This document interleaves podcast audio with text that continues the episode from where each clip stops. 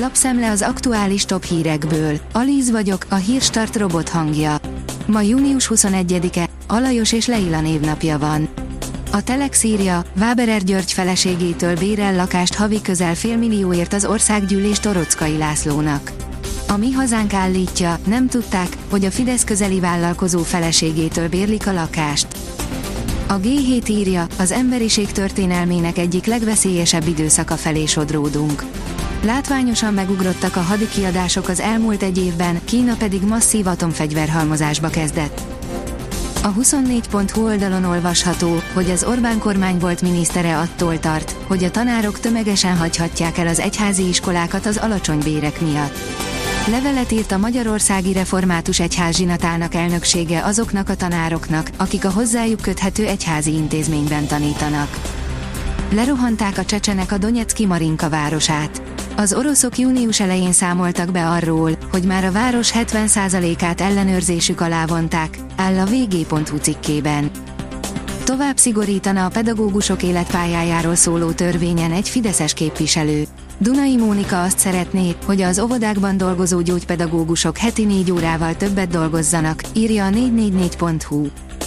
Zelenszky is elismerte, tényleg bajban vannak az ukránok, írja a privát bankár. Az ukrán ellentámadás sikeressége egyelőre nem az igazi, ezt már az elnök is elismerte. A pénzcentrum teszi fel a kérdést, óriási pofon a magyar időseknek, végleg keresztet vethetnek a vágyott nyugdíjemelésre. Ha lenne szándék a visszamenőleges nyugdíjkorrekció beiktatására, a rendkívüli emelésről szóló kormányrendeletnek már meg kellett volna jelennie, mondta el egy szakértő. Pedig a nyári korrekció indokolt lenne, hiszen az év első öt hónapjában a nyugdíjas infláció és az élelmiszerinfláció is az általánosnál lényegesen magasabb volt. Egy befolyásos német újságíró Ukrajnának adná a Magyarország által megrendelt Leopard 2-es tankokat. Nagyon erős kommentárt tett közzé Twitter fiókján Németország ukrajnai háborús témában talán legnépszerűbb és legbefolyásosabb német újságírója, Julian Röpcke, áll a portfólió cikkében. Terrorcselekménynek tekinti Moszkva az ammónia vezeték felrobbantását. A Togliatti Odessa közötti ammónia vezeték felrobbantása miatt kérdéses a Gabona egyezmény sorsa, áll az Agroinform cikkében. A vezes oldalon olvasható, hogy a mávba kián röhög az egész ország. Mi innen a számítógép elől nevetünk, de az utasok, akik felültek a szopórollerre, ők maximum kínjukban nevettek.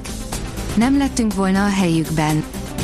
Bűnösnek vallotta magát az amerikai elnök fia, írja a Hír TV. Vádalkut kötött Joe Biden fia, bűnösnek fogja magát vallani a bíróság előtt. Hunter Biden beismeri, hogy nem fizetett adót, és engedély nélkül tartott fegyvert. A 444.hu írja, befejezi a gladiátor, aki megváltoztatta a magyar futballválogatott mentalitását.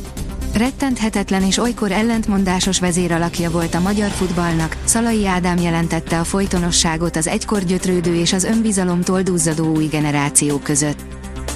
Lebron szerint földön kívüli, mások szerint csak megváltó lesz a 225 centis francia szuperkölyök. Viktor Wembanyama lehet az NBA következő arca. Ez egy visszafogott állítás azok közül, amelyek nagyjából egy éve szüntelenül jelennek meg a 19 éves francia srácról, aki szinte biztosan a közelgő draft első számú kiválasztottja lesz, áll a büntető.com cikkében.